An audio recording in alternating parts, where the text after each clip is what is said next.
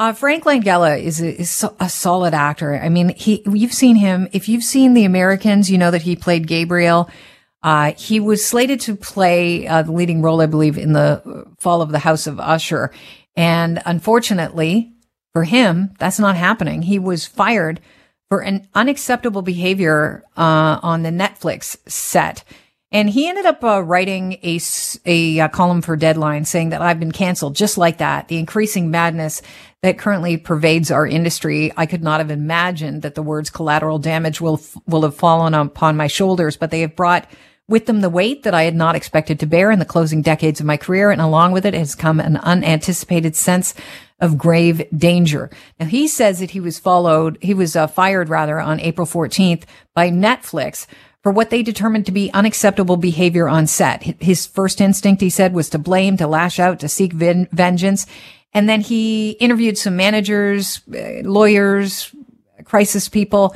And, you know, they weren't cheap. He said 800 bucks an hour. And all the, all of them gave the same advice. Don't play the victim. Don't sue. They all will dig into your past.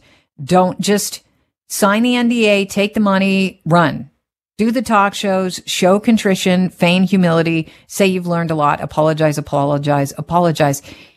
He did not do that. He's standing his ground. He wrote for Deadline and he basically said that um, he was on March the 25th performing a love scene with the actress p- playing his young wife. Both of us were fully clothed. I was sitting on a couch. She was standing in front of me.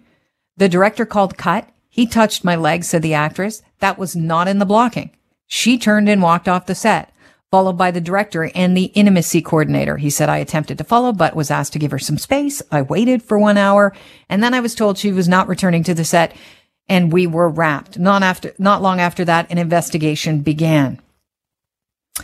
Here to talk about it and uh, why she was enraged by this story is a woman that's been on the show before, Allison Dorr. She's founder of Howl and Royal uh, Roar Records. Welcome to the show.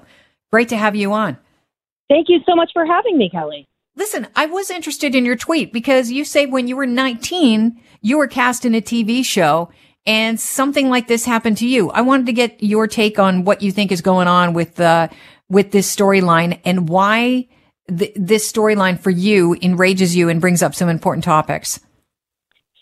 Well, yeah. So for me, when I was 19, and it was a while ago, you know, uh, I'm not uh, as young as I used to be, but and the the landscape was obviously much different. Um, but in a scene where the other actor was just supposed to basically give me a peck on the lips, we did several takes. Everything went fine, and on the final take.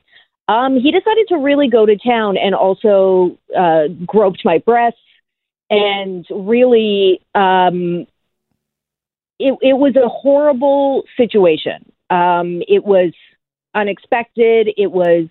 It, I felt awful afterwards. It was my first time ever on a set, and so I didn't know the protocol. I didn't know what what to do or how to handle that situation. And I had started that day being so excited that this mm-hmm. was sort of the beginning of my career. And I left feeling physically ill and calling my agent and who really then taking by her cue, she was horrified by the situation. And it kind of took a while for me to fully understand that, you know, what happened there was not just artistic license. And so when I hear about an actor like Frank Langella who's been in the, the industry for so long, and in this day and age when we there is the role of intimacy coordinator, and my story is one of the reasons why um, because when you are doing scenes with people and there is any form of intimacy, lines can be crossed, people can be violated, whether that is purposeful or not.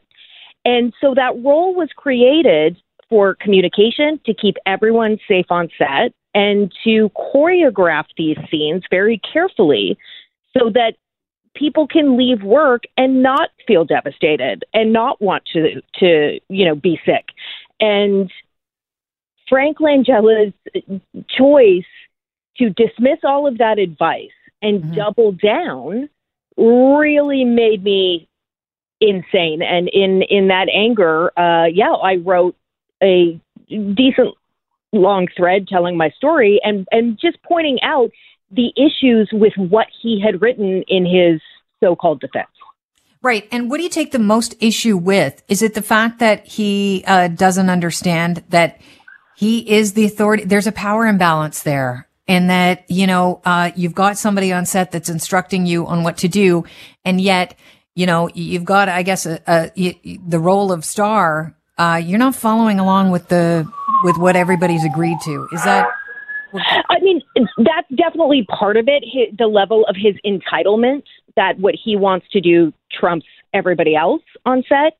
The other thing is um, his, I think, refusal to acknowledge his own role and to blame cancel culture. Because here's the bottom line if this had been the only incident where he was a problem, he would not be fired because they were three months into shooting. They had three weeks left, and money is the bottom line of, ev- everything. And so, if he was not already a problem and he touched her leg, and a leg's a long appendage, so what part of her mm-hmm. leg? Where on her leg? Um, but if that was the only thing that happened, he would not have been fired. They're not. Okay, but do we to- know that there's anything else?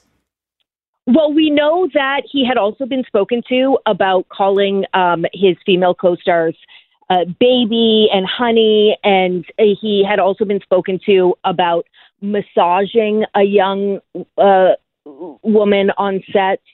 And so we know that there were other conversations. We also know from his own words that he does not respect the role of int- intimacy coordinator mm. and that he did not feel that that that woman should be legislating where he can put his hands in a love scene because he said it ruined uh, spontaneity in the scene, um, which is ridiculous because his whole job is legislated.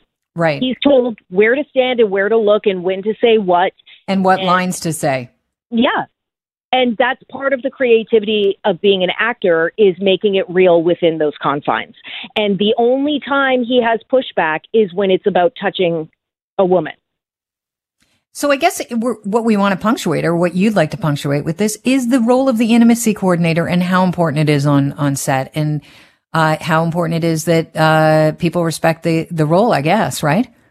Absolutely. It's, it's very similar to the role of stunt coordinator. When there's a fight, uh, in a in a movie or TV show, you bring someone in to carefully choreograph that scene so that the actors are safe, and that person's job is to make the scene look good while making sure everybody is safe in performing it. It's exactly the same with an intimacy coordinator mm-hmm. because there are millions of stories. Oh man, I was watching The Staircase episode three the other day. Mm-hmm. I don't know if you've started watching it, and I was just like, whoa.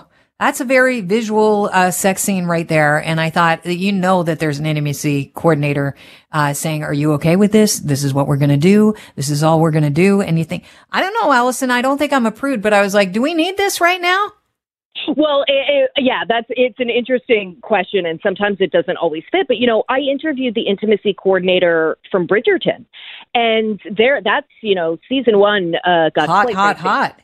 And and so we talked about why it was important and how careful everybody was and how respectful. And I don't think you watch those scenes and go, "There's no spontaneity here. I don't believe no. they're doing it." Like, and so it is really important. And so, sure, Frank Langella doesn't think it's important because he's never felt unsafe.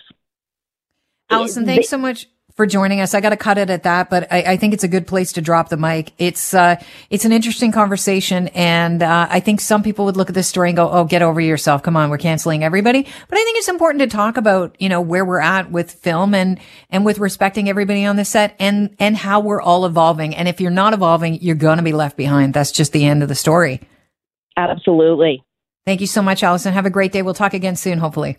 Thank you. Cheers. Allison Dorr is uh, founder of Howl and Roar Records.